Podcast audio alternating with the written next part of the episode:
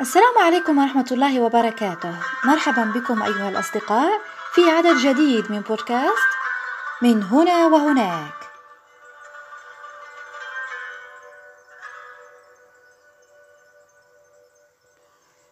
أيام قليلة ويكتسي كل بيت مسلم حلة جديدة. تتأهب النفوس وتنشرح الصدور لتتعرض لنفحات الله عز وجل في شهر رمضان الكريم. نستعد أيها الأصدقاء لاستقبال الشهر الفضيل وكلنا آمال ورجاء أن يحل علينا هذا الشهر ونحن وأحباؤنا بخير وعافية.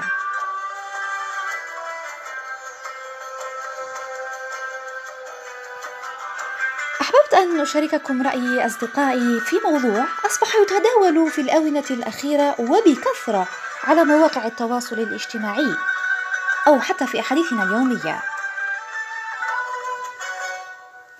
ألا وهو الانتشار الواسع لمقاطع الفيديوهات التي في محتواها؟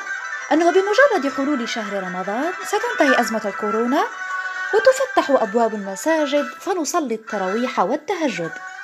نزور الأهل والأحباب ككل رمضان. الأمر الذي أثار انتباهي في هذا الموضوع هو لماذا يأبى بعضنا أن يفهم أو أن يتقبل فكرة أنه قد نصوم رمضان ونحن في الحجر الصحي. أو حتى أننا قد نستقبل عيد الفطر ونحن ملزمون بالبقاء في المنازل. أنا موقنة ومدركة أن لرمضان أهميته وقدسيته في حياة المسلم كونه ركن من أركان الإسلام. لكن أين نحن من التفاؤل الواقعي؟ ومن التفكير الواعي هل نحن واقعيين أو لا زلنا نتوهم؟ هل سيمنعنا الحجر الصحي من الصيام أو القيام مثلا؟ ألا يكون الحجر الصحي فرصة لنتفكر في الحكمة من الصوم والصيام؟ لماذا لا نلزم الدعاء إذن؟ ونفكر كيف نستعد لرمضان في ظل هذا الظرف. لذا حبذا لو تنشر فيديوهات أخرى. تدعو الصائم إلى اغتنام الفائض من الوقت إن صح التعبير. في الإكثار من النوافل والإطالة في التهجد أو صلاة التراويح في المنزل مع العائلة. وكذا التنافس في ختم القرآن الكريم والتدبر فيه.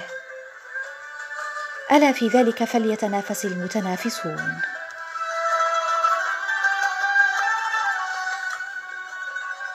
أصدقائي لست بمتشائمة ولا أريد أن أحبطكم لكن يجب أن يكون لدينا توازن بين التفاؤل والواقعية.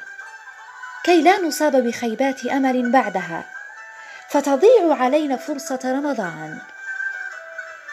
ولنتذكر جميعا أن رمضان أياما معدودات.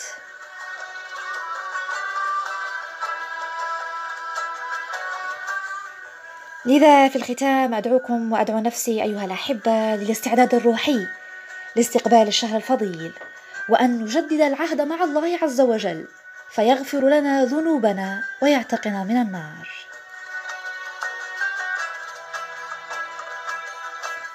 أشكركم لمتابعة هذا البودكاست إلى النهاية. سامية الجزائري إلى اللقاء. السلام عليكم ورحمة الله وبركاته. مرحبا بكم أصدقائي في عدد جديد من بودكاست من هنا وهناك.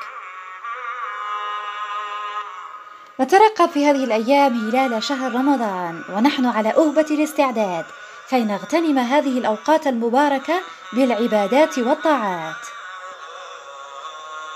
فجمعت لكم أصدقائي من هنا وهناك أفكار قد تضيفونها إلى جدولكم في رمضان.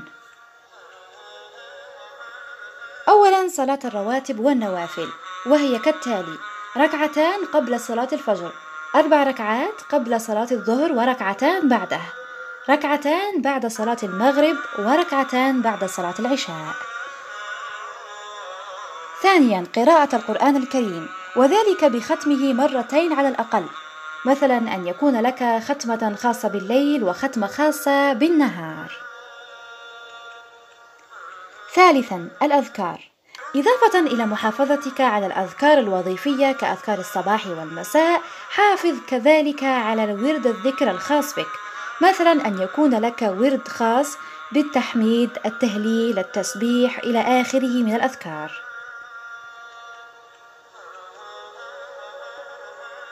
رابعا الدعاء. دعوة الصائم مستجابة. فلا تضيع فرصة رمضان وحدد من الآن قائمة الأدعية التي ستدعي بها كل يوم. خامسا الصدقات. أكثروا من الصدقات في رمضان. مثلا إفطار الصائم التصدق بالمال وكل بما يدخل الفرحة على قلب المسلم. في الأخير أصدقائي اعلموا أننا لن نقوم بهذه العبادات وغيرها اجتهادا من أنفسنا. إنما توفيقا من الله عز وجل. فيجب أن ندعو الله عز وجل أن يوفقنا لحسن عبادته.